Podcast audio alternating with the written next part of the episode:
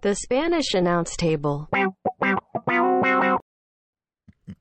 It is episode 433 of the Spanish Announce Table, and we're having a blast already, right? Tom and I get along like, I don't know. Two things to get along. Fuck it. You have found pro wrestling's best podcast. We are the Spanish Announce Table. That's Tom. I'm Tim. We like watching wrestling, and we like talking about it to our wrestling friends. That's where you come in. You have to be our pro wrestling friends. This isn't a question. I'm telling you, you must be our pro wrestling friends. I know where you live. You're going to be our friends, right? Yeah, fun fact about technology is as soon as you join the live stream, we have your location. So that's pretty cool. Is that true? I don't know. Is it a lie? Possibly, but we'll find out together, won't we? So be our wrestling friend. Yeah. Hey, Tim, speaking about being wrestling friends, we like to provide content to our friends. And you know where they can get the content that we provide, Tim? Oh, I know where they can get it. SpanishAnnounceTable.substack.com. That is where you're going to get match of the days from me. You're going to get the morning news from Tim. First off, the morning news. Can I just rave about this a little bit? I'm going to. You can't stop me. You do such a great job with the most soothing voice to drink coffee to. And then on top of that, if you'd like to, just because sometimes I do, I like to listen to Tim talk about the news and then read along because it's also in text underneath. So say you get to one story and then your try hard boss wants to stand over and you go, hey, where's the report that I asked for? And you're like, fuck off, you know? And so you hit pause on Tim's voice, but then you can read and then you can hit again. And then they're joined back on the third story, if you'd like. So you got the best news in the morning of the stories you need to know, not this bullshit ass, oh, guess what? Chris Jericho saw CM Punk at a coffee store, and now they don't like each other more. Fuck that. We give you real shit, homie. Yeah. We give you that real shit, dog. We ain't selling wolf tickets over here. We're giving you that real shit. And these are quick. These are designed to be kind of your AP radio news breaks in the morning, right? These are generally 2 to 3 minutes long, a couple stories of some of the biggest topics. And I haven't encountered this yet, Tom, but there may be a day where nothing's newsworthy and I'm just not going to do it that day. You know what I mean? Like I'm not going to give you bullshit like Tom is saying, right? Luckily we haven't encountered that problem. And SpanishAnnounceTable.substack.com, that's where you can get everything, right? The links to our social medias, you can subscribe to the podcast. You can donate money to us. You can buy a t-shirt through the link to Pro Wrestling Tees. It says buy our shirt. There's all kinds of fun stuff you can do there at Substack on the SpanishAnnounceTable.substack.com, including one of those daily articles, Tom, is one that I like to call On This Day in Pro Wrestling, where we cover something cool that happened on this day in pro wrestling. And, you know, I thought of that because we used to have a fun segment back in the day of the pro wrestling, you know, Table Nation fans will remember here, where we would cover that, stuff that happened during the week in history of pro wrestling. And to make it fun, we would make you kind of guess parts of it. So I kind of want to bring that back. Oh, yeah, and here's even the more fun thing. Join the live chat on YouTube as we're doing this. And as Tim gives us the on this day, I will guess, but so can you. And we have a timestamp of when you guessed and if you got it before I said it or Tim said it. So that's another reason why to join the live stream on youtube.com/SpanishAnnounceTube. But yeah, Tim, on this day, let's get it going again. I like it. So for this pilot episode of On This Day, we will be covering five topics here. I picked something Monday through Friday of this week that we are here, and we'll discuss something that happened each of those days in pro wrestling history, right? You like it? We like to call it On This Day. Pretty simple, right? So, Tom, first up, on this day, May 1st, 2005, WWE Backlash was held in Manchester, New Hampshire. The main event featured Batista defeating Triple H to retain the World Heavyweight Championship.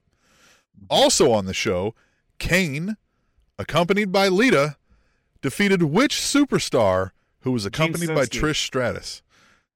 I was going to say Gene Snitsky. accompanied by Trish Stratus. Kane was accompanied by Lita. Yeah, Kane and Lita, and then that's when they did. I'm gonna say Gene Snitsky. Gene Snitsky, close. It was Viscera. I don't know why that's close. Oh, after, well, creeps, both same creeps, kind of yeah. So after the match, Stratus berated Viscera for losing until he put her in a bear hug, gave her the big splash. She was carried out. I do remember that. I do. Via stretcher, not to be seen for several months. Yeah. Viscera, what a character, huh? What comes to mind King when Mabel. I tell you Viscera? Yep. Nothing. King Mabel is what comes to mind. Right. Men on a Mission. Remember that? Not and the Ministry of Darkness. Not Viscera. No, that was weird. And then when he's doing like the sexual chocolate ripoff, because it was really Mark Henry, but just fatter, I didn't like that either. But Men on a Mission, King Mabel, I like that. I liked when he went heel and it was him and Diesel. Remember that for the WWF championship? Yeah, King Mabel and Mabel and Men on a Mission. That's what I remember more of that gentleman. Yeah, Viscera. That one sticks out to me as the Mark Henry sexual chocolate ripoff, right? Because it's the whole thing about Mark Henry was you don't expect this large, man to be, a player, but Viscera, they turn it into just this scary looking creep. You don't want your kids around this man. Yeah, it was hey, we don't have anything for Viscera. Well, do you remember when we did that Mark Henry thing? Yeah. What if you think if we did it fatter? Okay, let's just do that then. That's all it was. All right, next up. On this day, May 2nd, 2000. Ooh, that's okay. Jesus, 23 years ago? Okay. Yeah. The main event. A lot of living. Yeah. The main event of a WCW Thunder taping at the in 2000. Okay. All right, the main event of... I knew you would get a kick out of this one. The main event of a WCW Thunder taping, 2000. Remember, WCW 2000. Oh, yeah. At Mid-South Coliseum in Memphis, Tennessee, saw Ric Flair win a battle royal to become the new number one contender for the WCW heavyweight title. How many competitors were in this battle royal in WCW 2000 on a Thunder taping? God, they couldn't have been that much because they couldn't afford that many people. I'll be really shocked if you guess this. Was it 5? Was it like DDP and way Sting higher? And way higher than 30? 5. 30? It was 41. 41 man battle royal. Yeah, I don't know. I didn't do any further investigating because it's WCW 2000. That's all I needed to hear. Also, as a little caveat, this match is also the last time Randy Savage would appear in a WCW ring. May 2nd, 2000. Why? So here's the thing about, quick side note about WCW 2000 that I've always been curious about.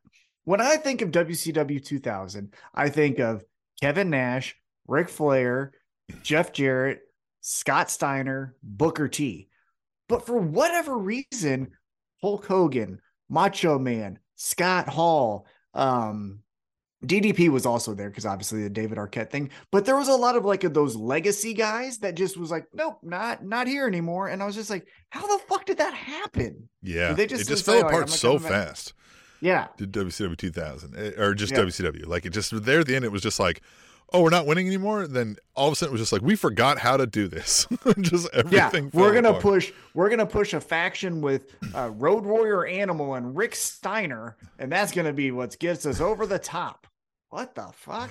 Yeah. All right. Yeah. WCW 2000. All right. Well, we'll move on.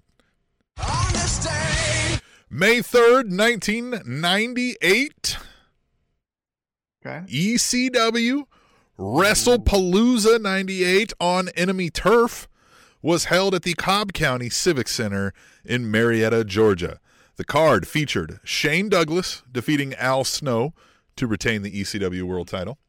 Yeah, that was at the very end. And right? Yeah. Mm-hmm. It was the last. Yeah, Al Snow left after that to WWE, I believe.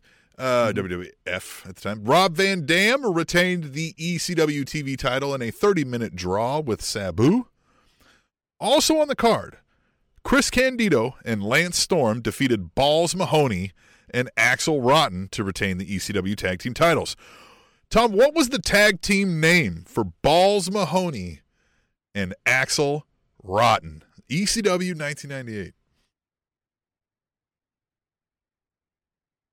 It's very fitting when you see it, but I don't think you'll guess it.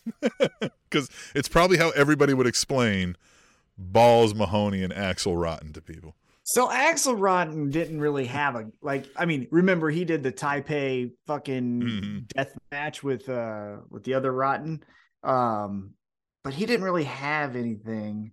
Now Balls Mahoney had a fucking chair, right? So you keep saying it's on the nose. Mm-hmm. The chair swinging shitheads or something. Yeah, the hardcore chair swinging freaks is the name. Damn, I was almost there. Oh my god! So you were close. Yeah, that I was like, that's exactly how you would describe Balls Mahoney and Axel Rotten to people. That's exactly what it is. That's ECW on the. I thought you might be close with this one because you were the ECW. Oh, but 1998 ECW. I mean, 1998, just generally speaking, in pro wrestling was fucking incredible. But ECW, because that's when you had Al Snow going fucking wild with those foam heads and you head. Shane Douglas was still your champion, but still like almost like bigger than the ECW brand. He was becoming like that John Cena, you know, for modern day fans. And then you had Taz on the come up that was just like, I'm throwing every motherfucker out of this ring, including Bam Bam Bigelow. And then you had Balls Mahoney, like we were just speaking of. He would always get the balls. Oh, balls. And then you had fucking the Dudleys and ECW 1998. Incredible. Go back and watch it if you haven't. I like that. Jeffrey Sills in the chat on the YouTube, which, by the way, if you're watching this live, we go Thursday nights, typically 15 p.m.-ish Central Time. Just you know, subscribe to the YouTube channel. You'll get the notifications. He says, what up to the best tag team since the Hogan Edge connection? I'm kind of double watching you guys in the Panthers versus Maple Leafs. Hashtag Vamos Gatos. Yeah, understandable. Totally understandable. We get it. Sports are sports. And that, you know, watching that live generally takes precedence over some things, which is why you can always watch this later on demand on that same YouTube channel, or you can get the podcast. All those links, again, available at SpanishAnnounceTable.substack.com. And he says, isn't Balls Mahoney the guy who New Jack tried to kill? Is that? No, that was Mass Transit. Remember, it was that 17-year-old guy who filled in, and he's like, I can bleed. And New Jack's like, really, motherfucker? Yeah. Okay. Yeah. And just, wop, yes, wop, you wop, can. Wop, wop, wop, wop. Now, I will clarify. He might be talking about many different people. New Jack tried to kill a lot of people. The one that is the most famous is called, because his name was Mass Transit, because he was a big fucking like subway worker. That was his gimmick. Not the sandwich shop like an actual subway. Not Jared. Right. But like that was the most famous one. But yeah, he also tossed a motherfucker off of a scaffold. He tried to kill that old fucking Native American wrestler right before he died. Yeah, there's a lot of shit. Well, and correct me if I'm wrong, we don't know if Jeffrey Sills is even referencing on-screen attempts to kill a human being, because New Jack probably, the pool widens if we go, to off-screen as well. One of my favorite quotes in pro wrestling comes from Joey Styles about New Jack. And he says, and everything in pro wrestling is inflated. And, you try to make yourself bigger than what you are. So New Jack has 7 justifiable homicides. Given the pro wrestling math, that's at least 3. So he's killed at least 3 fucking people. At least 3 humans, right. And he's in our locker room. Yeah, just hanging out. Just New Jack. Yeah. Yeah, 1998 was a wild time in a pro wrestling locker room. I'll tell you that. Might have been one of the most keep your head on a swivel times ever. God, I would have fucking loved it. Wouldn't you have loved it, Tim? Let's just be degenerates for a quick second. Yeah. Our wives aren't listening. I would have been doing so many fucking cocaine rails just off of any and everything. All the painkillers, all that swinging chairs at fucking my best friends, hitting them in the face. Oh yeah! Oh, if I walk into a restaurant where one of the other wrestlers was working, I would instantly be chair shotting them in the back. Like, it was a wild time. It was the Wild West in pro wrestling days back then. I would have loved it. It was a live action Denny's. You know what I mean? Like just fucking going around. They are a traveling Denny's lobby. Was the Attitude Era wrestling locker rooms? Yeah. Was a traveling Denny's lobby. Yeah. All right, that's good stuff. Well, then let's take another look at what happened on this day, May 4th, 2002. Okay. At a TNA Impact taping in Orlando, Florida. Ooh, Kevin Nash and Scott Hall won a handicap match to become the TNA World Tag Team Champions. Which wrestler did they defeat? Singles wrestler. Did they defeat in a handicap match to win the TNA World Tag Team Championships?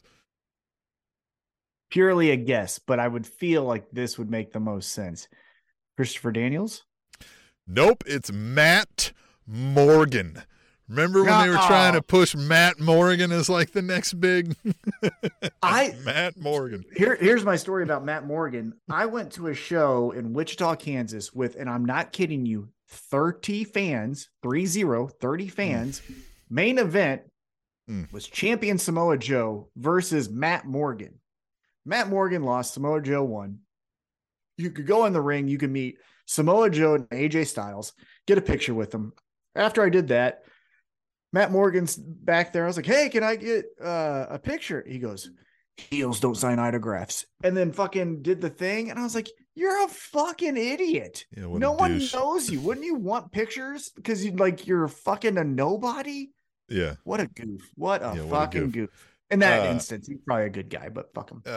Also of note there, if you'll remember, Eric Young would also be recognized along Nash and Hall and would defend the titles under the Freebird rule. If you'll remember, they were the band. Mm-hmm. What a shit. Yeah. Mm-hmm. And I think TNA. It ended with, and I think it ended with just Kevin Nash walking out of the ring, like, yeah, I'm done with this. And he just walked up the ramp and just never been. Well, we kind of saw him again because then they did the main event Mafia, but there was a time period where him and Hall were just gone. So, yeah. Main Event Mafia was good stuff, though. Look at that. We should go back and watch like the Main Event Mafia. Main Event.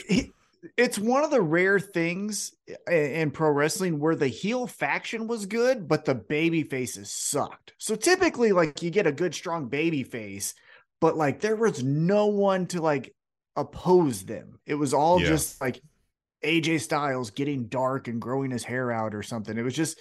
Nothing good, but Main Event Mafia was fun. But that collection of folks was just provided material that still lives on to this day, especially the Scott Steiner stuff.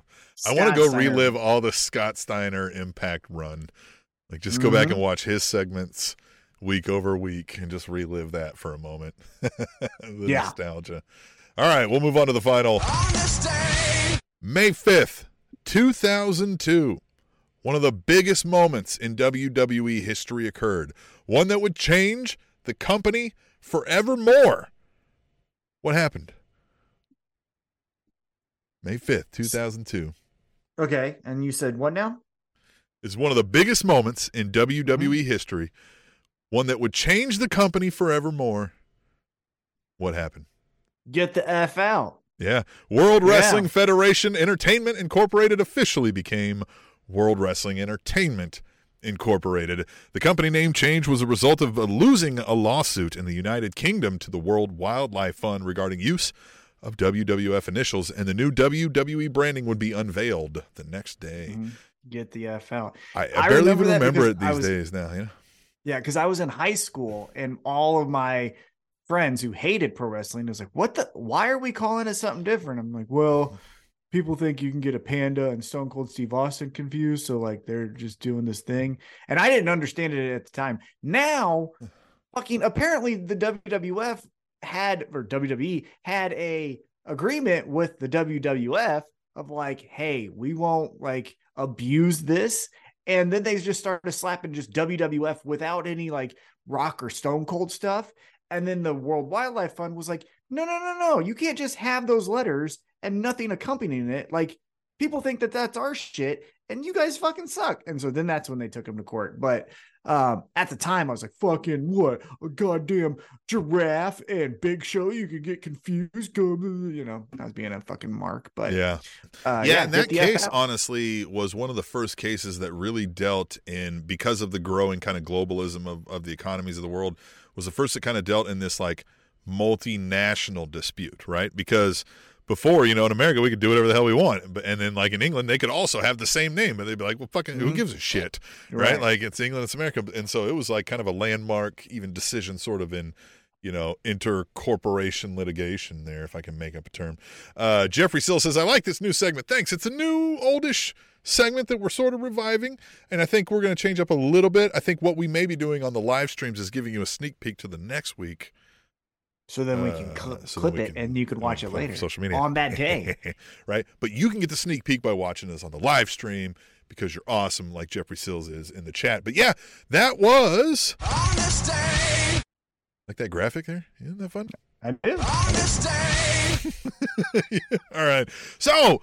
normally what we do also is we give you a rundown of AEW Dynamite because it's the best wrestling show in television. Mm-hmm, definitely. And it had a good one last night, Tim, and we kicked it off with an Orange Cassidy match with a twist.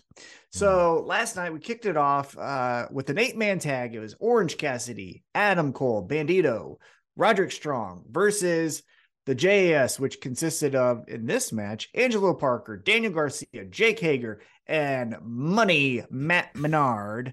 What did you think about this hodgepodge of Disputed Era versus JAS? What Disputed Era? I like that. Disputed Era. It is a little disputed, right? Long, right? This went through like 2 commercial breaks, didn't it? Yeah. I thought it was fun. I thought Bandido... When Bandido can stand next to the likes of Orange Cassidy, Adam Cole, and to a lesser extent, Daniel Garcia and 2.0, that helps him out. I just thought, I get it. Orange Cassidy and Bandido are here because they have beef with JAS, but it was really just Adam Cole. You know what I mean? And we were trying to capitalize on that Roderick Strong coming back last week, which I might have mentioned this last week on the podcast, but he's coming out to the old CM Punk song. You know that? You know when CM Punk... Yeah, when CM Punk debuted in WWE, the song he used is the song Roderick Strong is using right now. Interesting. Must be a free play, but I don't know. But go check it out. It's 100% the same thing. Before he came back with Cult of Personality. It was the one before that. Anyhow.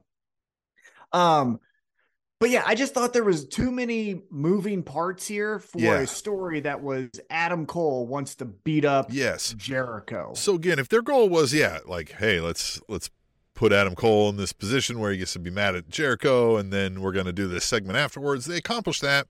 And again, being there live was probably awesome because there was a lot of spots. It was good. I just felt like, man, by the time that second commercial rolled around, I was like, man, this is the whole night. We're taking the whole night with this, man. Well, and that's a credit a little bit to the AEW roster because you're like, no, I still want to see what is the Blackpool Combat Club going to do? What is the Elite going to do? Hey, what's up with this trios battle royal? Who's in that? Who's, you know, and all that. So, yeah, it was a little bit of like, this is a good match, but it on the train of AEW, there's not a lot of filler. Like, we want our fat trimmed and get it going because, like, there's so much to watch. But I will say I did like how Adam Cole picked up the victory, got the pinfall, 1, 2, 3, but immediately didn't even like fuck Roderick Strong, fuck Orange Cassidy, Bandido, all those guys. I'm out of here. Ran right up to commentary because Chris Jericho was on commentary wearing the Britt Baker t-shirt, which we may get into in just a second, and then took out the backstage, or excuse me, the backing to the commentary desk, you know, took him through there, hit him and stuff. What'd you think about just the immediate Adam Cole runs up to get Jericho? What'd you like? Good spot again. That's what they built this whole thing to, right? I noticed him coming out earlier before the match with the shirt was a nice touch to get him mad. Justin Floor here in the chat says, fun fact, Orton used CM Punk's old theme before he had it. Interesting. Yep. Well, and I will say, like, the only reason I say the CM Punk thing is because he used it for a longer period of time. But yes, Randy Orton did use it first. Yes, 100%. But yes, I like this. I like that, you know, he's fighting and then he's, well, I don't know, does security have him tied up when Britt Baker comes out and slaps him around, calls him bitch Jericho? Later. Oh, that's later. That's a little bit later. Right, yeah. So after the match, that happens. And then we go backstage to Jungle Boy and Darby Allin. But before we get there, I want to talk to you a little bit about this t-shirt that seems to be making waves on social media. So Britt Baker had a... Yeah, this was in our news posted, even. Yeah, so there was a photo that she posted herself of having a black eye from getting beat up by the Outcast. Now, Jericho was also there, but she posted the photo. The Outcast, being those dastardly heels, said, haha, we'll make it a fucking t-shirt. Yep. To a wrestling fan, I would hope that's just cheap heat, right? But apparently, out of the fucking thin, dusty fucking clouds of shit talking, we had to say, like, this was encouraging domestic violence. What the fuck was that about? Yeah, I don't know who first brought that up or said it. I get what they're saying is like, I took what I gathered that their complaint was, this imagery can conjure thoughts, you know what I mean, that of domestic abuse, which I'm not gonna lie. The first time I saw the picture, I was like, man, she looks like a battered wife photo. So that's true. It does look similar to photos you see of people who have been the victims of domestic abuse. I understand that. That could be true. But that doesn't mean you're supporting domestic violence. It's not like you put beat your wife on on the shirt.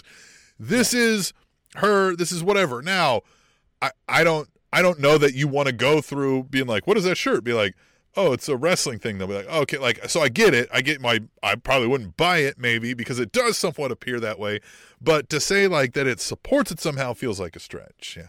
Well, so I got a couple comments on this. One, the shirt sucks. Like, I would never buy it. I'd never wear it. It's just a filler t-shirt that like a hardcore fans would ever wear. Right. And they would probably just wear it on a podcast. You know what I'm saying?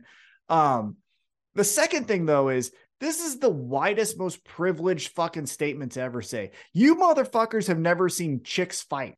I'm from the fucking meanest part of East Kansas City where fucking bitches like that were every week in my school. Like, we saw a woman a week looking like that. We didn't think, oh, her boyfriend beat her up. We thought Whitney was probably talking shit to Ashley, and that's the shit that happens. Probably. So probably fucked some other girl's man and got caught. So you motherfuckers that just instantly went to domestic violence and not, oh, she must have got her ass kicked for talking shit, are so privileged. Like, fucking, I don't know, get some dirt on your hands, you fucking cowards. So it was just the dumbest thing to talk about on Twitter. It was so fucking silly. Because here's the other thing, and Britt Baker, to her credit, brought this up. No one brought up all the fucking t-shirts where she's bleeding from the fucking head. Right. Nobody said this is supporting murder. Right. Yeah. No one fucking had a problem with that, but apparently a black guy. They also said if a guy would have made this shirt, nobody would have said this is supporting domestic violence. Right. Yeah. No one would have been like, oh, he got his ass kicked by his wife. Fucking people just love to fucking complain, don't they? Like, I'm the master of complaining, but even this was like a level that is just fucking stupid. Yeah. You know what I mean? That's another segment we need to bring back is what can't Tom complain about? You remember you said free money and I made that shit sound fucking horrible. Yeah. That's good stuff. That good stuff. All right. So we go backstage. Jungle Boy told Darby Allin neither one of them had headlined a pay-per-view before, and if they beat MJF and Sammy Guevara, they will be added to the main event. Okay. And Allin said they'll win tonight and showtime. Okay, cool. Then we get to, in the back, Adam Cole is being escorted out by Chris Jericho, which may seem like Jericho's going to press charges, I guess, is the kind of... I guess. Because, like, it's when does that ever happen? Anyhow. But so as Adam Cole's being escorted out and Jericho's like, get that criminal out of here, Britt Baker calls him a bitch and smacks him upside the head. Yeah. And then a security guard takes Britt Baker out. What'd you think of that segment? Bitch Jericho, she kept shouting, right? Which, that could take off. That'd be fun. Good. I mean, you know, this fits, right? I've often wondered in situations like that, right? You've got Adam Cole getting beat up, like, I know, you know, ladies don't make it a big business to go around beating up the fellas, you know, but like when you go out there and at least try to get in the way, mm-hmm. of your man getting beat up. So this fits, mm-hmm. and I like it. Again, I will go back to my life experience. I have seen many of men get arrested at house parties and their girlfriends try to smack the cops and stop everything from happening so he doesn't get in the cop car. So that would make sense that fucking Britt Baker would come out and do this. So again, this is just another fucking Friday night in Independence, Missouri. So yeah, I liked it. However, this is where I need things tied up. It's because, okay, so Britt Baker is consumed with, what the fuck is Chris Jericho doing to my boyfriend, Adam Cole? Wouldn't you, as the outcast, go like, well, I'm going to beat this bitch's ass. She's not even looking at us. And then jump her? Like, you know? To give you some insight into what Tom's talking about with Independence, Missouri, I love the story of when he got me a gig doing emceeing for a cage fighting, round of matches that evening, an event, mm-hmm. MMA event. I told my wife, I said, all right, I'm going to go to this event and do the show. And she says, where is it? I said, it's in Independence, Missouri. And she was like, geez, you got to go all the way to Independence, Missouri? And I said, well, yeah. Where do you think the people who want to beat each other up for a living are? And she was like, oh, yeah, that makes sense. Yeah. Independence, Missouri. Yeah. Meth capital of the world. More meth arrests per capita than any fucking city in this country, God damn it. Woo! Yet somehow you never got nabbed for it. That's interesting. That's good stuff. Not once. Never once. Almost. Yeah, not yet. Yeah. Yeah, definitely not yet. You want to know why I got married? No. Yeah. All right. So then let's get back to the show. So then the highlight of the fucking night happened next. Look, we had a lot of fun stuff happen in this show, but I don't think anything warmed my heart more than backstage Bryan Danielson saying Bret Hart is a piece of shit. That's fucking this segment great. Was so fun. Yeah, I never thought of the tired old phrase that Bret Hart uses because we almost just make fun of it anymore. But I never thought of that's a really egotistical saying. Now that makes sense. I mean, especially when you're a heel, that you would have an egotistical saying. But I like that he was just like, well, here's something. I'm better than that guy ever was. And you know what's funny? He's right. That's what's even better about this. But if you go back and watch it, I almost use it as one of our backgrounds if it just wasn't so far, zoomed out on the screen. Moxley's face when he says it. He's like, oh, shit. Okay, I don't think Moxley knew that line was coming, and it was great stuff. I love this whole segment, the whole thing, Daniel's part, and then even what we got from Mox.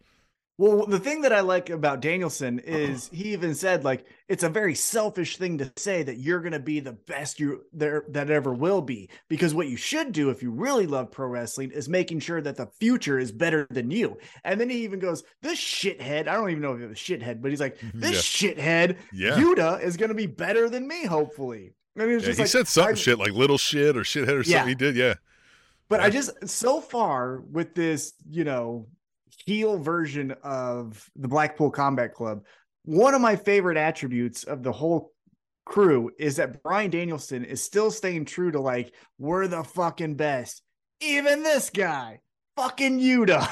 It's we're the fucking best of and I don't even like this guy, but right, it's always just it's a backhanded fucking compliment to Yuta. it's the rougher, cooler thing of the Brandon Cutler role, right, where he's there we don't even fucking like this guy, but get in the bus, come on, let's go. Exactly. We can see the talent, all right, get the fuck in. He's a fucking dork, but he's our fucking dork, and don't you touch him. Yeah, if he wasn't so credible, the fun thing to do there would be to have Yuta and Cutler in a match, but Cutler has not been made to look credible in any sense of the word. But yeah, so then we go into Jon Moxley, and Jon Moxley talks about how him and Omega, just like it was in 2020, just like it was in 2021, 2022, now 2023. It's a rivalry that feels like it's been 1,000 years old and it'll never change. And then he goes on to essentially say, this Jon Moxley is a little bit crazier than the one you faced last time. And we got a steel cage match and I'm going to wear you out. And so Kenny Omega, I think, we'll get to his part in a little bit, did fine, but Jon Moxley just does such a great job of I'm not a character. Like, this isn't Dean Ambrose. This is Jonathan Good, and I'm going to fucking hurt you. And so John Moxley promos are great. That's what I like about the John Moxley character. I think I don't think his in-ring matches are bad, but that's not what I'm looking forward to with the John Moxley character in these storylines. It's these moments. It's these promos where it's just like, it just feels like any guy that you know that's sitting down and is finally pissed off enough that we have to have a fucking conversation, right? Like, you and I now got to go out back and sort this out. And it's everything you expect to hear there, right? Like, where you fucking did this, so now I gotta punch your fucking nose through the back of your skull and fucking go fuck your wife on my way out. And there's not shit you're gonna do about it. And that's how the whole Moxley thing comes across, and I love it. Oh, still to this day, and I know it wasn't that long ago, but I think it's gonna be a promo that at least lives in my memory for a very long time. But in the hallway, when he's sitting on the stairs talking about how Hangman isn't the animal that he is, and he's bleeding from his eye or from above his eye, and you can't see his eye as all the blood is filling it. And then the camera guy even goes, is like, look at the fucking blood that's dripping from his head. And he is just vicious and just spit and venom. Oh, Moxley promos. It's so crazy to think. Quick sidebar. It's so crazy to think you play that fucking promo, and then you go to like Dean Ambrose promos, and it was like, that's the same human. That's the same human saying the same things. Not same things, but, you know, saying words. Well, I think it becomes more clear of why he was so disenfranchised there, especially with how he says, you know, there's two sides to every story, but so he may have embellished somewhat because of his annoyance with WWE, but like, I get where he's like, hey, listen, I want to do this thing. This is who I am. And they're like, no, you're going to be something completely wildly different that isn't in your bones. And yeah, it was never going to be good, right? Like, it was like, I don't want to say everything Dean Ambrose did was bad, obviously, but like, it wasn't this, right? Because I think, honestly, this is again a sidebar. We'll get back into Dynamite in a second. I honestly think it was Vince McMahon looked at him, and because Dean Ambrose, John Moxley, Jonathan Good, whatever you want to call him, didn't look like Brock Lesnar, when he said, this is the idea I have for my character, Vince McMahon said, well, you don't got any muscles, so it has to be a little bit of a comedy, right? Like, you're just a yucky, shuck guy. You're just going to be kind of crazy. Oh, boy, he's a crazy guy, but he's harmless, right? Like, he's always going to be upper middle card, but never the guy, because he has no biceps. He has no bench press. You know what I mean? And it's like, in fact, early Dean Ambrose, right? Like Shield Dean Ambrose, into shortly after leaving the Shield, he was more like he is now, because it was more of that kind of gimmick, right? Like, they were, you know what I mean? The security guards gone rogue to start, right? And then, well, do you recall going back to one of my worst takes? Because I've had a million of them, when I was like, they need to make Dean Ambrose a sleazy pimp, because that's the kind of vibe he had. Remember, he had the slick back hair and stuff. I was like, remember The Godfather? You need to make a sleazy version of it. Hey, hold on. That would have been, I still might, let's talk to him. Let's get him on the phone. Well, when this Blackpool Combat Club runs dry. Yeah, but get him a hat. Oh, that was fun times. All right, so let's get back to Dynamite here. Tim, shocker of the night. So we just talked about probably our favorite moment of the night, someone shitting on Bret Hart, as it should be each and every week. But here's the shocker of the night. The women's match was next. We had Soraya with the Outcast. Before the main event? Not before the main event. We still had so much more show. This was still in the first hour. It wasn't even at the top of the hour. Crazy. Second match of the night. Yeah, it's crazy. Must have been, yeah. So we had Soraya. It's because the first match was like 75 minutes long, but yeah. Yeah. So Soraya with the Outcast. The Mox father, Jeffrey Sills says. The Mox father. Yes.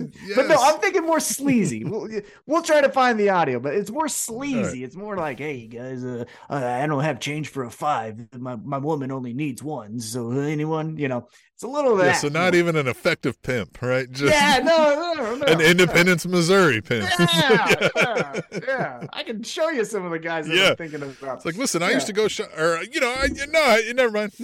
No. I'll show you some. Hey, but support local business. Anyhow, Soraya took on Willow Nightingale. That's more local business all the time. What are you talking about? Fucking hookers and blow is a lot of money. You don't think that goes right back in the community? Because it does. Yeah. Yeah, I had to purchase the illegal handgun. Like, come on, purchase. I gave money to somebody. Yeah, someone ate dinner off the money I gave him. Okay, so it was Saraya versus the warmth of sunshine in this black, cold world, Willow Nightingale. And Tim, before we even get into the goddamn match, fucking look. I love the post-match angle.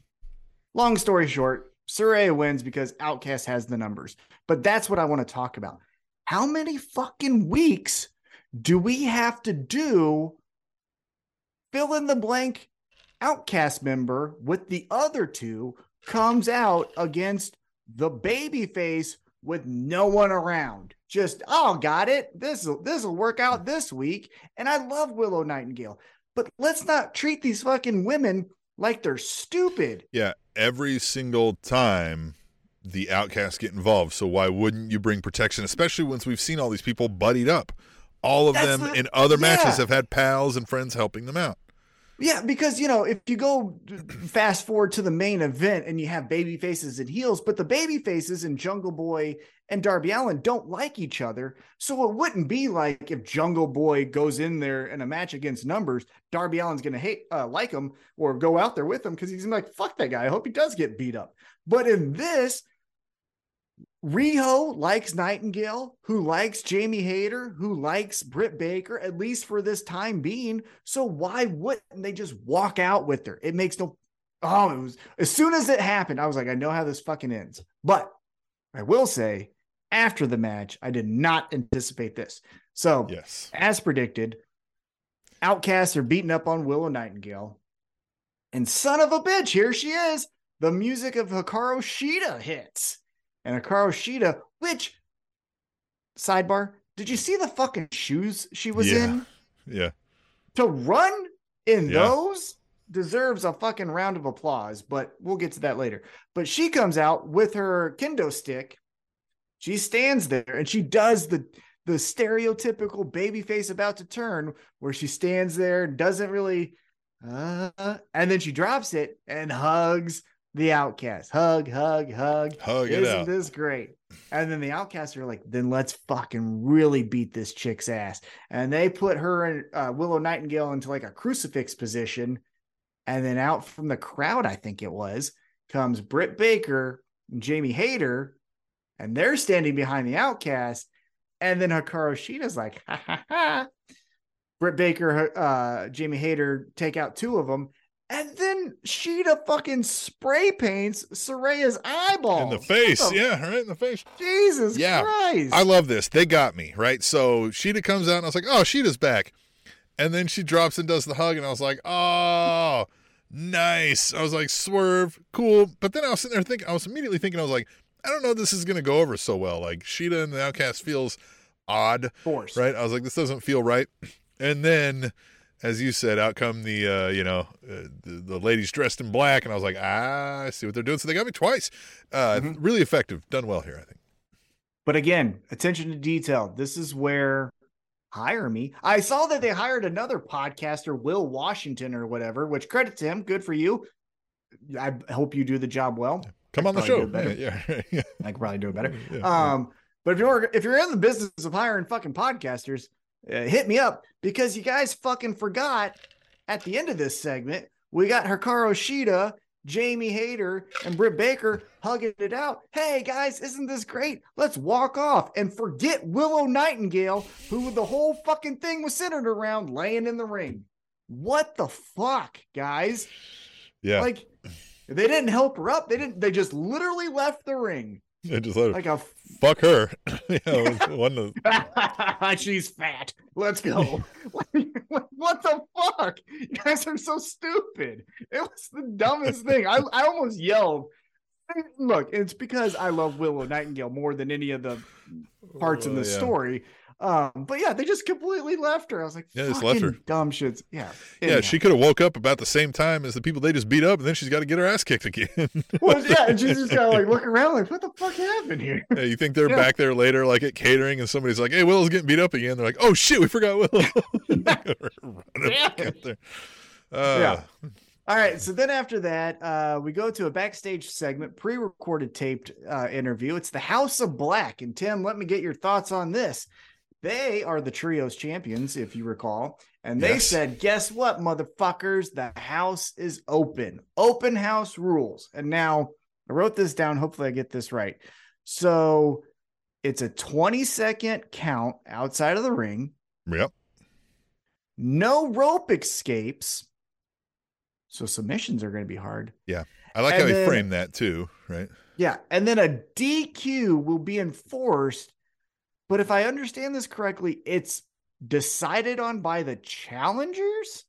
Like, this is not in the rules or something. What? But the last thing confused me. The last part confused me a little bit. And I took it as like DQ will be enforced if you want it, right?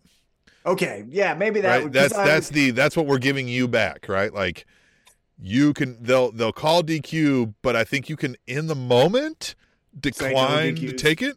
Okay. Or before the match starts, you have to say this is no DQ. Either way, but I think it's almost better where in the moment, right, where they'll get a chance to be like, yeah, no, fuck it, DQ him, yeah, fuck it, you know what I mean? Or be like, I don't want it, yeah, fuck it, yeah, because. All right, good. That makes more sense because I was thinking like, no, hey, everything's legal except for stairs or something. I like how he said, you know, rope breaks won't be forced because like there's no easy out for you here. You're going to have to deal with this pain. You either fight your way out of it, you fucking give up, right? Like there's no easy way out here. I like that framing of it. This is interesting. It's also indicative that they're going to hold on to these for a while, yeah? You would hope so. Now, let's fast forward to the next match, which, again, hire me. It helps to have details and continuity. If you're, before this fucking match, going to have the trios champions say, open house rules. We're coming up with a new format. Anyone who wants it can come get it. Again, I'm paraphrasing here. Then when you do the Trey DeMaio Trios Battle Royal, make it for the number one contender. Yeah, I like. I thought that's what it was. Like, why did we have a Trios Battle Royal if it wasn't about that we said earlier? That one caught me confused. Yeah, and it was the easiest thing. It was the easiest thing just to be like, no. So at the next pay-per-view, Double or Nothing, the winner of this battle royal is taking on House of Black in a house rules match or whatever the fuck they're calling it. Like that's the easiest fucking God damn guys. Fucking Will Washington. Where the fuck you at? First day. Come on. No, I'm kidding. All right. Jeffrey Sill said Will Washington is a good, smart encyclopedia of wrestling. And he's also Swerve's cousin. So maybe he had a inside hookup on an interview. He seems like a nice guy. He does. Yeah. Every interview I've seen, he seems like a nice guy. Yeah. In the trios battle royal was the Lucha Bros with Vikingo, Kip Sabian, Butcher and the Blade, Dark Order, Varsity Athletes, the Acclaimed, and the saddest moment of the night, Cutie Marshall, Aaron Solo, and Powerhouse Hobbs. How the fuck do you go losing from the TNT Championship to Battle Royal status? And losing that? Just because you got receding hairline Cutie Marshall next to you? What the fuck is that about? Yeah, and another thing that I took from this whole Battle Royal also is in AEW in 2023, we cannot have Billy Gunn in a Battle Royal because Billy Gunn... It just outsizes every single person there. He made Powerhouse Hobbs look like a small dude. He made him look smaller. He didn't make him look like a small dude. Right. But he made him bring him back to size a little bit. But yeah, it's just he dwarfs everyone. Even because the one that I thought was like, ooh, that's not a good look, is the Butcher. The Butcher looked like a little man next to fucking Billy Gunn. And that's where it's like, hey, Billy, you're really cool, but you got to stand 10 feet away from any other big guy we got. But listen, you've been on the WWE diet for 40 years now and doing these competitions where like you're larger than any human being should be. It's probably unhealthy for you. So we've got to stop this. If you would have just ate meat and vegetables, you'd look like Kip Sabian, but because of the WWE diet, you'll look like you. So maybe just stop staring or standing next to all of our big guys. But yeah, so we get all the fun stuff. I will say the thing that stood out to me the most was, again, the Max Caster rap and the line where he talked about, hey, Dark Order, it's been a year and you still don't have a black friend. And it's just like, when are we going to address that? They're just white dudes hanging out with white dudes. Like, and I'm not saying, here's one thing that I will say. I've said for a long time, I am a, for lack of a better term, champion of diversity. I want diversity because I think more representation helps the community be less, sexist, racist, all the isses that there is in the world, right? So diversity helps with making you a better person. But I also don't want it to be forced, right? I don't want John Silver and Alex Reynolds to just be standing next to Swerve Strickland. What we can't do is like, all right, every 4-man faction has to have one black guy, has to have one girl, has to have one other, has to have one white guy. Yeah.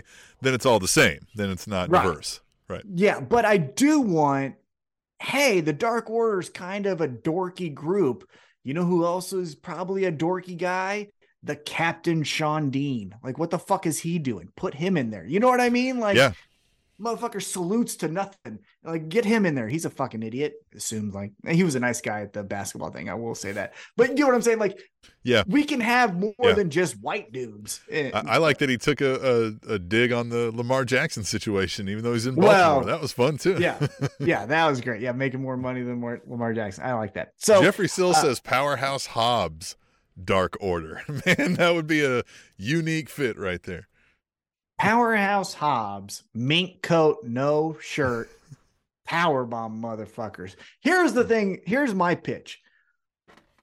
Actually, we'll get to it when we get to it, but I got a pitch for Powerhouse Hobbs that is way better than what he's doing and way better than what someone else is doing. But at the end of this, the Acclaimed and Daddy Ass get the victory. So I guess we will do the math. And it seems like at Double or Nothing, we're going to get the House of Black versus the Acclaimed and Daddy Ass. The hell is going to be that build up? And is this in the open house rules? Like, I would assume so. The 22nd outside the ring thing bothers me a little bit because these 10-second counts are already a minute and a half long, right? Right, yeah. We just call it a no count out, right? There's no count outs. Yeah. Yeah, I think the reasoning behind it is they're so dastardly that Brody King and Buddy Matthews want to inflict more pain on the outside, but I would just say no countouts because you can't escape, right? Like you can't run away from us. Yeah, I like that better. Yeah, I agree. We will drag you back from wherever you are, and you know what I mean? I will say for the House of Black, this is a very make or break kind of feud because Max Caster can hit you with some rhymes that your character might not be able to come back from. He might point out whatever it is. For example, the Dark Order doesn't have any black friends, right? Like when he said that as a heel and you saw that with the Dark Order, you're like, oh yeah, what the fuck is that about? Yeah, let's say he points out that one of Brody King's tattoos looks like a penis. He'll be done for the rest of his time in AEW. Yeah, and it might, you know what I mean? Like, it might be backstage an inside joke that the one on his forearm kind of looks like a dick. And then if he brings that up, Brody King's got to wear fucking t-shirts. He's the dick forearm guy from now on, yeah, he's got to wear long sleeve shirts all the time. So that's where it's very risky. Just wear his compression sleeves like he's Blue Tista. I hope, breaking kayfabe here for a second, that the six of them get backstage and like, hey, Max, we know you're going to say some shit. Here's like the three things you just please don't say, right? Just please don't say these three things because it'll kill us. Okay, cool. Right. But because, again, like I said, he'll ruin fucking House of Black in a heartbeat if he wants to. But we'll see what happens. Okay. Then we go backstage. Sammy Guevara told MJF he'd watch the show back from last week, and he saw that no one was in the car. Yeah. And then MJF said, oh, he's got back pain from carrying the company, and I'm a bad friend. Yeah. And he goes to walk off, and Sammy says, no, and kisses him on the forehead. And I couldn't hear. Sidebar. Even going back to the Blackpool Combat Club segment, another criticism I have outside of the camera shots being missed on big time moments, backstage sound barely could fucking hear anything. Yeah. Yeah. What he was telling him was, he was like, you know, like, I'm sorry I doubted you. And he's like, cool, but I'm really like, miss, can you tell them what we got going on? Right. And he's like, yeah, I'll start telling him. But then the fun part of that is Sammy Guevara starts telling him, and MJF just interrupts him anyway and starts talking over him. I loved another thing that's great about MJF, and we talk about like promo skills are great and does good wrestling and all that jazz. The timing of what he does is always spot on, right? So like the fake crying, the obvious overdone like voice of like, oh, I'm sad now. And the turn to walk away and Sammy grabs his hand, and you just see the shit-eating grin, right? Like, I got this motherfucker, right? Yeah. And then he pulls him back, and his face is like, oh, you know, like, what's going on, right? Perfect timing. And this is where MJF, where I'm not surprised if, like, MJF goes on to acting at some point, you know what I mean, when it starts to get, you know, a little too much on the bumping and bruising, right? Because he's got those kind of chops. And this was done really well here. Yeah, he's doing that Von Erich movie, so he might be making connections right now as we speak. Oh, the other thing, too, where he was like, he goes, that's right, and then we're going to beat you guys. It's going to be a one-on-one match, and then he's going to lay down like a little bit like my best friend. And he was like, what were you going to say? And he's like, no, I said we got our theme music match. Yeah. Good stuff. Very good. It was, I got it the second time around, because the first time around, especially when Sammy pulled him back in, I couldn't get anything that first round because I was like, what the fuck are they saying? And so mic some motherfuckers up if you know they're going to be talking. God damn it. Got something new in the chat here. Wrestling Talk. What up? What I'm looking at. It says, hey, new here. Well, welcome. Good. We love wrestling friends. We like new wrestling friends. So stick around, hang out, talk with us, join the Table Nation. You can check out more content from us on SpanishAnnounceTable.substack.com. Got to get the plugs in there. Plug it up like we're saying. Anyway. Yeah, and subscribe to the channel. You'll get notified when we do this shit each and every week. Yeah. Right now we're doing an AEW Dynamite recap, so Tom's going to get us back into what was going on that night. Yeah, then we get into a really good backstage segment. Don Callis is back there with Kenny Omega, and Kenny Omega is essentially saying, hey, John Moxley, like, next week. And Don Callis is like, I ain't having any of this shit. Look here, John. See what you did to my forehead? I got to wake up and see this thing every fucking week. And I'm going to... For the rest of his life, too. Yeah. That's an actual fucking mark he's got, man. And he's like, I'm going to make Kenny Omega make you pay for what you did to me. So next week in a cage. And I swear to God, like, we got Double or Nothing coming up in a couple weeks, but that's a pay-per-view quality match.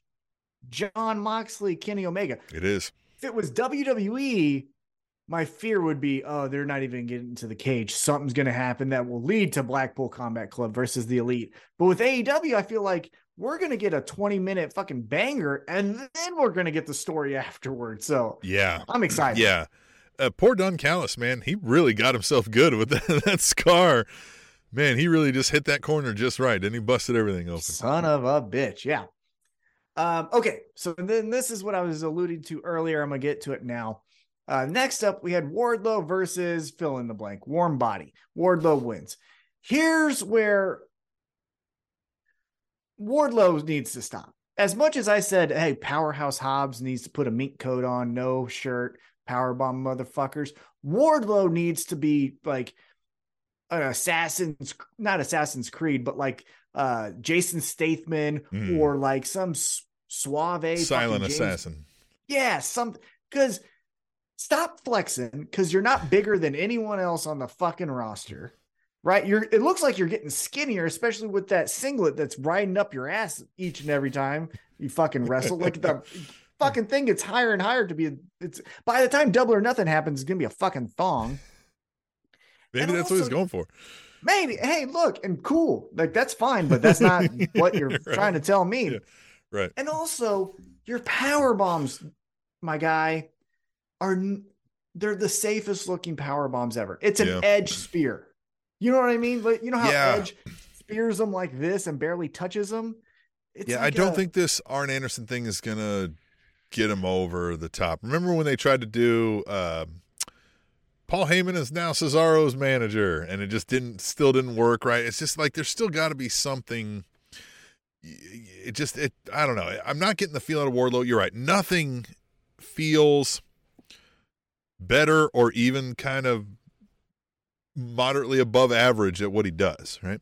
My hope is whatever, because look, I think the bookers that be, whether that's Christopher Daniels, Tony Khan, whoever the fuck it is, I think they identified, hey, we can't just try to put this square peg in a round hole and expect it to be fucking gold for us, right?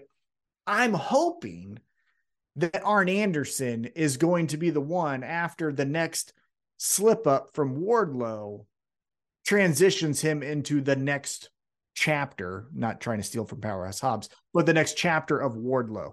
That's what my hope is, that why he's here, because as of right now, he's not done a thing, right? He's not said or done a thing to Wardlow that would make us say, like, Arn Anderson's here, right? There's been fucking nothing. But the mute here, whatever happened to this idea that we had a long time ago of like this new horseman in AEW. Now, if Arn Anderson wanted to lead a new horseman and Wardlow is just kind of the enforcer guy, right? Where he's the muscle, doesn't say much, and then he's leading another thing. I mean, that would fit better than what we got. I think he needs. So here's the thing with Wardlow. And again, I've seen him up close in person. We saw him at All Out in Chicago, September of last year. He's not that fucking big. Because we're ballers.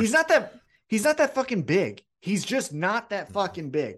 So this enforcer role needs to just get out of your fucking mind when you're booking him. Yeah. It's not him. He's big. I'm not saying he's not big. He's not Adam Cole, but he is not this fucking... I can name 10 fucking guys on the AEW roster. Don't get me started on WWE, who are fucking bigger than this guy. So this fucking thing. Yeah. And I'll say this. I understand a little bit of my hypocrisy saying that, and then Taz being one of my favorite wrestlers who was 5 foot nothing throwing motherfuckers. But when Taz did his offense, it looked like it fucking hurt. So either keep doing this thing and break someone's fucking neck, not seriously, but make it look like it. Yeah, you better ramp up the intensity with that, right? Like, I'd rather see the Suplex City versus this Powerbomb Symphony, right? Or like, you know how Kevin Nash used to do his power bombs, where he would just be like, you're up there. Fucking sucks to be you. Like something like that, where it's like, I don't fucking care about these people. Watch them go, you know? See, he's like, he's just doing this like, I'm following Tim to the ground, and there they are. And now how about we change it to an Arn Anderson classic, and let's change his finisher to a brain buster. Spine buster would work. Yeah. Well, Powerhouse Hobbs kind of does it, but that's the problem. Well, that's where the brain buster comes in, right? Then he's just dumping guys on their heads. Yeah, something. But like, Wardlow ain't working. With all that being said, after the match, Wardlow says, "Luchasaurus, get your big fucking dinosaur ass out here. We're fucking fighting right now." Here comes Christian Cage and Luchasaurus, and here's the swerve. Oh. You thought the shot was for Luchasaurus? It's for me. Now, Tim, I have a question for you on that. It looked to me, with my grizzled old eyes, that after Christian said, it's me, not Luchasaurus, Wardlow and Arn Anderson said, interesting. But Luchasaurus stood there by himself going, huh? Like, wait a minute. It's him? Or am I misreading that? Well, I noticed he stayed afterwards and kind of looked at him, but I don't know that with that mask and kind of his dark hair and features that we can necessarily read a facial. Mm-hmm. So I don't know if I got the same read out of that, but it did cross my mind as like, why would Luchasaurus sign up for this? Right. Why would he come from the yeah. Depths well, we of come hell. Back after all this time with more darkness now for this. Like, man, Christian really is a good cult leader, right? If that's what we're saying here, which again, I love Christian. I'm saying the praises of Christian Cage for a decade now on this show, but that did feel odd to me, right? And it also makes me kind of wonder, is it what we're getting, or is that still part of the lead up to this? Maybe Luchasaurus does, but it's kind of a swerve. I don't know where to think about this, and I guess they've been slow playing this from the jump, so more will come, but I'm afraid that more will come means we got to see more Wardlow out there, you know. It's straps down time. Like, all right, I don't give a shit. Cool. Right. Your 20 and a half inch arms that I see fucking every day at Chiefs Fit. Planet Fitness dudes, guys. Yeah. Right. Really throwing me back. Yeah. All right. Then let's get into... Wardlow looks like a bouncer in a bar. He doesn't look like the monster that's coming into the pro wrestling ring and hitting it. Now, the bouncer at the bar is bigger than you, going to throw you out. If you're acting up, right? But like, he looks like the bouncer in the bar who wants you to say, "Hey, I'm physically impressive. Don't fucking make this escalate. Don't fight me." But when it does, hey, I need two people. I need two here, and then they're all fucking getting you, and you're like, "You're a bitch." Yeah, you've done that before, right? Oh, I have. What? Got kicked out and like, you're fucking bigger than me. Why'd you need two other people, pussy? And then just like, motherfucking, your hands behind your back, you pussy. I don't think I've been thrown out of a bar like that where the bouncer needed to like throw me out. I've been told I gotta go, and I went. But that was because it was in the bar on a military installation when I was serving, and I was like, all right, I'm not trying to, you know what I mean? Not trying to get ruined over this. So yes, that's fun though, but you're right. He does look like the guy, again, he looks like a guy who works out, but isn't a fighter. Right? Man, that just got me thinking. There was one time where, a former co-host of mine way back in the day, Ozone. Oh yeah. And a former number one contender for a UFC championship and myself were hanging out in a very well-established bar, the kind of bar you need to wear a tie to. Mm. And we were not the type that were wearing ties. You even own ties then? But like we weren't wearing them, right? You know? Yeah. And it got to the point where unnamed UFC fighter, as we were all getting kicked out, forcefully said, "I've been kicked out of nicer places than this before." I just love that line. Yeah, so many names are coming across my mind. I'll have to get with you on the backside. But he's just like, I've been kicked out of, like, to like shit on the place right before he's out. I just love that. Anyhow, that's sidebar. Let's get back into Dynamite. Here's a controversial segment, at least in my eyes, because I don't know if I saw it, but I saw people who said, best segment of the night, best segment of AEW's year. I didn't see it. But what we had here was a pre-tape segment. Jeff Jarrett, Jay Lethal, Sanjay Dutt, Satnam Singh show up at Mark Briscoe's house. And they want to apologize for the misunderstanding. Mark Briscoe says, "Hey, guys, it's time to get to work." So then we get country shenanigans. Jeff Jarrett's mowing. Satnam Singh's in overalls. And then Jeff Jarrett's going to sing his song, right? Because that's the thing that first got him over, and got him over again on his podcast, or on, I guess, whatever, Whistle Dick's podcast. What the fuck's that guy's name? Bruce Pritchard. That's his name. And right before he's going to sing, Papa Briscoe comes out and everyone straightens up and they leave. And then Papa Briscoe's like, "Hey, watch out for the guy in the overalls." And Mark Briscoe's like, "Which one?" He's like, Both of them. Yeah. All right. Yeah. And so then we finally wrap this segment up with Jay Lethal saying, "Hey, look, Jeff Jarrett beat one of your FTR guys. I beat the other FTR guy. Double or nothing. It's us, you know, Team TNA versus FTR. And Mark Briscoe, you beat FTR. So give us some strategy." And we end the segment. Yeah. What did you think? Yeah, somebody said to you that this was the greatest AEW segment of all time.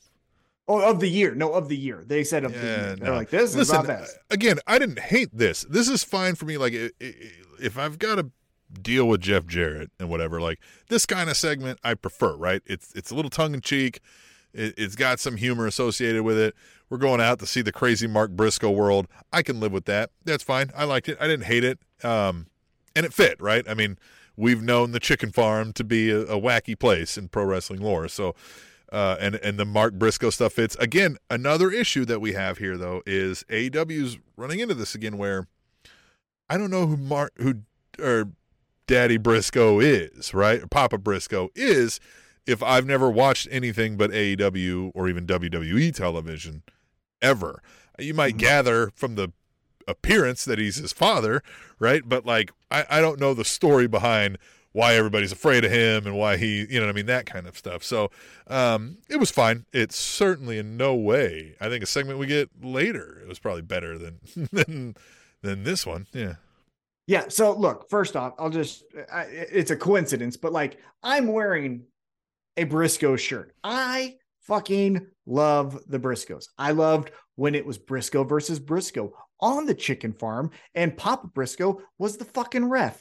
I like the majority of all of the chicken farm segments in Ring of Honor and that deal with Mark Briscoe. I think Mark Briscoe was the best part of this segment. Who I honestly had the biggest beef with was Sanjay Dutt. And I get it. It was supposed to be tongue in cheek, but, like, he's turning into, like, you know, when a TV show becomes successful and then towards the end of their run, the characters stop being characters and they become caricatures of who they are. That's who Sanjay Dutt feels like. It's like, now you're just a caricature of the Weasley little heel manager. And it's like, you're overacting. You're not believable. You take me out of the segment. Like, for as great as Stokely Hathaway is on one side, Sanjay Dutt lately has been on the opposite side as far as bad.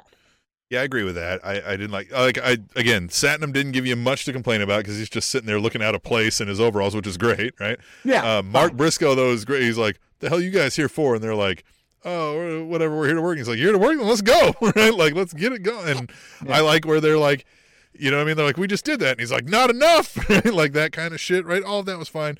But yeah, man, the cast of characters we're dealing with here are just, they're off-putting. Well, and Jeff Jarrett and Jay Lethal, and at least in this segment, didn't do anything memorable enough for me to even know what they did. Yeah. It was just Sanjay Dutt every time. I was like, dude, stop. You're a tryhard. Like, calm down and you'll be way better at this. Which he's been doing it for a long time. So subtlety. I don't need you to act, you know what I mean? Like, you're dumb, right? Like, I just need you to be a little slow, right? Like, when we're talking about that kind of. Yeah, right. Or overly. Like, what the hell is going on? Stop, man. That's what, I don't need that shit.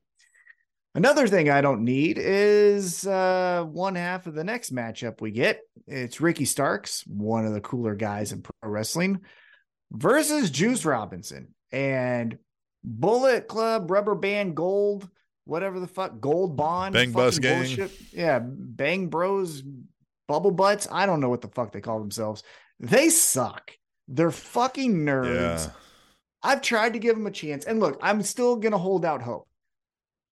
There has to be something that I'm missing because everyone has fucking told me that Jay White is the fucking switchy blade, and I'm waiting for it. But each time he comes off cringier and cringier. It just doesn't feel, again, I don't see anything overwhelming me with, like, hey, this guy's amazing at fill in the blank, right? So I just, I can deal without Jay White. It was another one when he showed up, I thought, man, why is he here? Same thing with this, Rock Hard Juice Robinson. I think the same thing. Now, I want to give him credit. We said, like, Ricky Starks has to win this, right? Like, he's got to be the guy who comes away from this feud as winning. And so he won this match. I don't know if the feud's over, but he won this match. Well, and then the other thing that I noticed is, hey, Jay White, you're so fucking cool, right? You're neat. You're the hot free agent that both WWE and AEW wanted. You're the fucking talk of the town, the talk of the industry. It's been 3 weeks and all of a sudden now you're dressing like Ricky Starks. So maybe you're not that fucking cool. Because the last thing I remember hearing about you before all this bullshit was essentially you're a fucking Kenny Omega ripoff. And so now you're ripping off Ricky Starks style. Maybe you're just a biter. Maybe you just bite on everyone else's shit and you ain't really got anything. Bullet Club, it's been 10 fucking years. And now it's gold. Look at this. We're going to put our hands on a gun signal and smack them together. Fucking nerd. Like, we've said this before. This is a long-term phrase that we've used here. And this is what I meant by it. These are nerds that act cool, right? They act like they're the cool guys in the room, but the cool guys in the room think they're fucking nerds, right? Like it just, I don't know. And if you're a nerd and you like this, let me just tell you, stop. There's cooler people to fucking look up. Listen, if you're a nerd, don't. Yeah, just don't first. But if you're going to look up to someone, Ricky Starks is better. Swerve Strickland is better. MJF is better. Powerhouse Hobbs is better. Even if you want to go a little bit, Darby Allin's cooler than these fucking guys. And we don't even like Darby Allin that much, but he's fucking more believable and more authentic than these fucking tryhards. And I know I'm using tryhards a lot because I'm trying not to say another word, but like these guys are not fucking cool. They're the JV team of fucking being something in this industry. They're fucking nothing, guys. Cool. They got a fucking move they can do. I bet you I can find 10 fucking guys at Central States Wrestling that can do the same thing, probably a little bit better. Like, yep. I stop. Yeah. Ugh. Yeah. So it'll be cool when Jay White beats Ricky Starks at Double or Nothing. Next up, we get backstage MJF. Sneaks into Darby Allin and Jungle Boy's locker room as Darby Allin walked out. And here's we'll get to it here, but a wrestling trope that I've never understood, but let's get to it. So MJF goes back there and he reminds Jungle Boy, hey, remember a long time ago when I said like, cut the goody two shoes bullshit and like, you could be the top guy. I mean, look what I'm fucking doing for Stan Guevara. He's never mattered more than when he's with me. Never made more money, never all that. Yeah. So how about you kick this fucking little dork? Yeah, this little nerd over here to the curb. Me and you hang out. Now you can't be champ because you're not that good, but it'd be fun, wouldn't it? Yeah. And then Jungle Boy does his. No, I'm not gonna do it. Right. And so here's the pro wrestling trope. So then Darby comes back. Opens the door, and then MJF is like, hey, you need to talk to your partner. You need to talk to your partner, and walks out. And Darby Allin goes, what's that? And here's the pro wrestling trope. Jungle Boy just goes, just say it. Hey, man, he tried to get in between us. Yeah, like, right. Just say it. Yeah, when he says, don't worry about it, why didn't he just say, he was trying to be a douchebag and he was trying to fucking get me to swerve you over? Yeah, just say the thing. I've never understood why a babyface would be like, it's not important. Yeah, because if you want that to happen, he goes, what was that? And then he goes, well, and he goes, you know what? Fucking save it. I don't know if I'll believe the answer you give me. Right? Like, you could do that. Yeah. That would be okay. Then Jungle Boy says, well, then piss off. Well, yeah, exactly. Because then you have that, like, all right, well, fuck you too, man. Yeah. But for you to just, for the baby face, which again has been a pro wrestling thing for as long as I can remember, just to be like, dude, it's fine. What? Just say it. Yeah, anyhow. Just say it. So but again, the execution of what they try to do here, I think, ultimately, I give it good grades here because it was that, right? Him sneaking in there, trying to create the tension, and then the tension is created, even though it wasn't the way he wanted, right? Like, it's good stuff. Yeah, again, that was my criticism, not of just those three, but just pro wrestling as a whole. For what they did, it was spot on. It was very good. That's just a splitting hairs thing that I've always noticed. So yeah, now we get into the main event. It is MJF, Sammy Guevara, Darby Allin, and Jungle Boy Tim, what'd you think of this Four Pillars tag team match? The match was good, right? We, again, the reason we like all these guys is they put on a good show, and this, they've been telling us a good story. I just, again, I felt like this was a lot of roundabout to get where we're getting now. They had to fill a lot of time. So interesting. I don't think we've ever seen it done this way before, to build a fatal four-way where it was like, we want a fatal four-way. No. 3-man tournament to determine the thing. One person wins, but now we're going to try to get you back in, right? Yeah. I guess it's been fine. But you just knew how this was going to go, right? Like we knew they had to win. To a certain extent. The thing that I like the most is, so on one side of the matchup, MJF and Sammy Guevara, it went exactly as we thought, right? Hey, they're working together. They're doing all the heel tactics. And then they implode. And one of them wants the pin and the other one wants the pin. Okay. But what I liked is that same attitude was also on the babyface side, where Jungle Boy hits his fucking finisher and he goes for the pin. Didn't realize that Darby tagged himself in, does the coffin drop, and he gets the victory. Ha, ha, ha. I did it all on my own. I like that aspect of, hey, going into this match, we ain't cool. Like, I know we don't like those two, but I don't like you either. So I like that aspect. I would have leaned on that even a little bit more. Like, after the coffin drop move, I would have had Jungle Boy, like, watching the pinfall and then at the last second take him off and almost be kind of be like, shit, why did I do that? You know what I mean? Like, fuck, no, pin him again. Sorry, fuck. You know what I mean? Like, just then I'll be like, what the fuck are you doing? Right? Like, maybe do that. Like, I don't know. Or like do the coffin drop and then he takes Darby's leg and pulls him and then tags himself back in and then he gets the pin. Like, you bitch, you thought you were gonna get one on me? Yeah, right. Something like that. But I do like that all four guys have friction. It's not, we're on the same page going into this. We're past that. All of us don't like each other in one way or the other.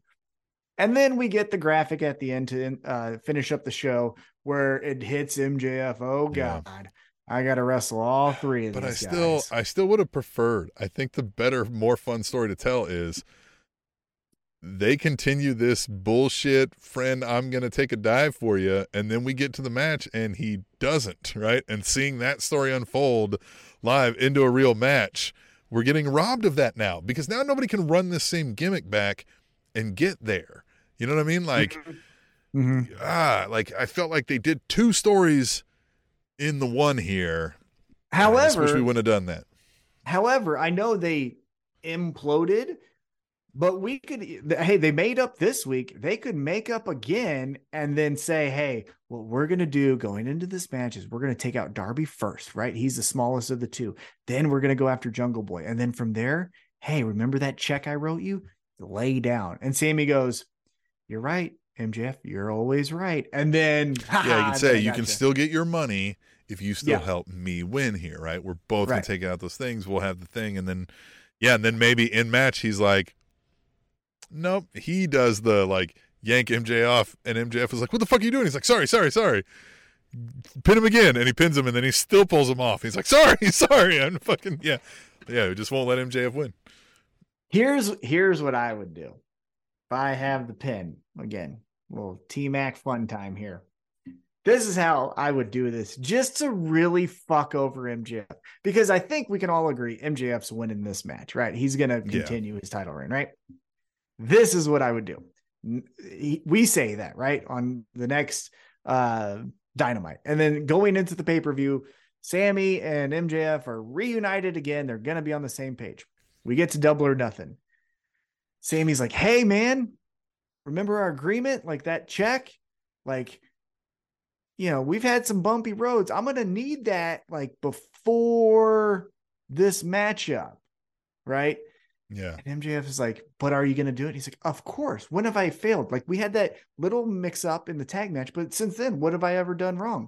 It's like, okay. And he writes the check, and hands it to him.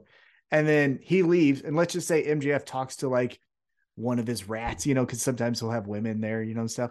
And he's like, he won't even have time to fucking cash it. And we go into the match. Then it's a knockdown drag out fight, right? Coffin drops, all the shit. We get to the part where it's just Sammy and MJF in the ring, and Sammy looks at MJF. Sammy lays down. MJF's like, he's really going to fucking do it. Lays on top of him. 1, 2. He kicks out. And then MJF's like, what the fuck was that? And Sammy's like, what? It's like, you're lay down. And then Sammy points up to the big screen. Ty Mello has the fucking check and she's cashing it. And then the fucking money is gone from MJF. I like it. And then they go into fighting each other. I like that. That's what they should do. I like if we find a way to get Sammy to actually help MJF win, and then Sammy goes to cash the check and it's no good. It's like not a real. Well, yeah. Now that's going to be, yeah. Fucking if fake. You really want to make. They're like, sir, he signed this Mickey Mouse. You know, they're like, yeah. Yeah, if you really wanted to like fuck Sammy over, that would be the funniest thing. But to fuck over MJF because he's now the champ, right? Because then he gets a pin on Jungle Boy. But he's the champ, and I'm making up a number here, $5 million poorer, right? And so you're the champ, but now you ain't got no fucking money. And then you could even do a couple weeks of him in the poorhouse, right? Have him coming up in like a Volkswagen Beetle to the Dynamite because he doesn't have any money for his cars, like doing something silly like that. Yeah. Jeffrey Sill says the tournament was stupid. The format was dumb. I think they should have had a 4 pillars round robin tournament. They all wrestle each other at least once before, and the best two goes to Double or Nothing for the championship. Yeah. I mean, yeah, I think we even discussed a similar idea on the show. But what would you do with the third then? But what would you do to the third? Right. So the two go to take on. Yeah. See, the 4 pillars thing doesn't. Yeah. Because like, what if MJF wasn't in the top two? So you almost have to like, yeah, right. No, but you could have done a 3-way round robin, right? Cause that only would have taken you a couple weeks. But then what do you do for Double or Nothing for, let's say it's Sammy Guevara that doesn't make it in. Oh yeah. No, you know, yeah, I don't know. Cause the whole selling point of this is 4 pillars. So like, yeah. I will say, you can tell, you know, I think it was Jonathan Snowden on Twitter that we had this conversation on, and he said, like, if these are the 4 best wrestlers in your promotion right now, your promotion's in trouble. And I don't think that's necessarily the story AEW's ever told us. It's the, in the future, this is what will be the best. Yeah. This is our foundation of our youth kind of. Right. I will say, though, you can tell what each one brings in their own right. Yeah. You know what I'm saying? Like, Sammy has the teen pop looks and does the crazy moves. Obviously, Darby is your Linkin Park emo. Jungle Boy is the all-American good guy that's here to just win matches the right way, and then MJF's the biggest scumbag of all time, right? So it is good to see, like, hey, these are how they're different, right? Yeah. This isn't just 4 Dolph Zigglers, and we think they're really cool going forward. It's not 4 Mrs., right? Yeah, not 4 right, Mrs. in a room, yeah. So, that was AEW Dynamite. Didn't hate it. I thought they had a lot of good segments here. I thought they built a lot in the storyline, so I'm excited that we're rolling into Double or Nothing here, and yeah, just excited to get to the next week, I guess, and see where we go from it. Yeah, I think I'm really excited. The story that I'm anticipating the most going into the pay-per-view is however we get this elite Blackpool Combat Club. It feels like that's the match, but where's Takeshita? What's up with Hangman? How are we going to get this cage match in and out of the way to make it a title match or make it a tag team match later? So we'll see what happens. Yep. Jeffrey Sills, one final question. This is, who are your true 4 pillars of AEW right now? Like, here are the 4 best wrestlers for AEW. Like, we build on that. Yeah. Moxley. Yep. Hangman. Yep. Those are the 2 I got. Omega. The 4th one is hard because those 3 were easy. Yeah. The Danielson? I don't know. He's not. It felt like he's been in and out too much, right? but he's not as active. You know what I mean? Yeah, he's like the big spot. MJF. There you go. That's what I would say. I would say. Right. Yeah. MJF, Omega, Moxley. Mox, and Hangman. Yeah, that feels more like a true four pillars of AEW. Yeah, because if you're ranking the future four, obviously MJF is 1, 2, and 3, and the rest of them are fighting for tied for fourth. And I think Darby wins out of the rest of the three. If I'm ranking the future four, it's MJF, Darby, Jungle Boy, Sammy. So the actual four pillars. No, what I'm saying is if ranking those four, if I had to rank the four pillars that they have. Oh, those four in what order? Of those four, that's who I'm. Yeah, that makes sense. I thought you were saying, like, if I had to name the four pillars, I was like, well, you just named the four pillars. Yeah. No. I got you. Well, and here's the thing that I don't think people realize is, like, they're young, but Hangman's not much older than them. It's like a couple years. You know what I mean? Mm-hmm. So, like, really, he should be this pillar that they're talking about. But they threw him right in the main event from show one, so it's a little different. And also Ricky Starks, I think, could surpass Ricky Starks, Sammy Guevara, easy. Yep. I agree with that. Now, Jeffrey, if you're asking me who my four favorite are, I'm gonna have to kick Kenny Omega out and put Eddie Kingston. But I understand, Kit, right now Eddie Kingston's over in Ring of Honor, so I'll play by the rules. But there ain't no one cutting a better fucking promo than Eddie Kingston. Nobody. All right, I think we can leave you there. We'll remind you to go to SpanishAnnounceTable.substack.com. Subscribe there. You can get the podcast. You can get all the articles each day. You can get the pro wrestling's best news. Yeah, Wrestling Talk and Jeffrey Sills. We see who subscribe. We don't see you two. So go there to the Substack and subscribe. Come on. And we told you, you're going to be our wrestling friends. Like, this isn't a question. We're not asking you to be our wrestling friends. We're telling you, be our wrestling friends. The Spanish Announce Table.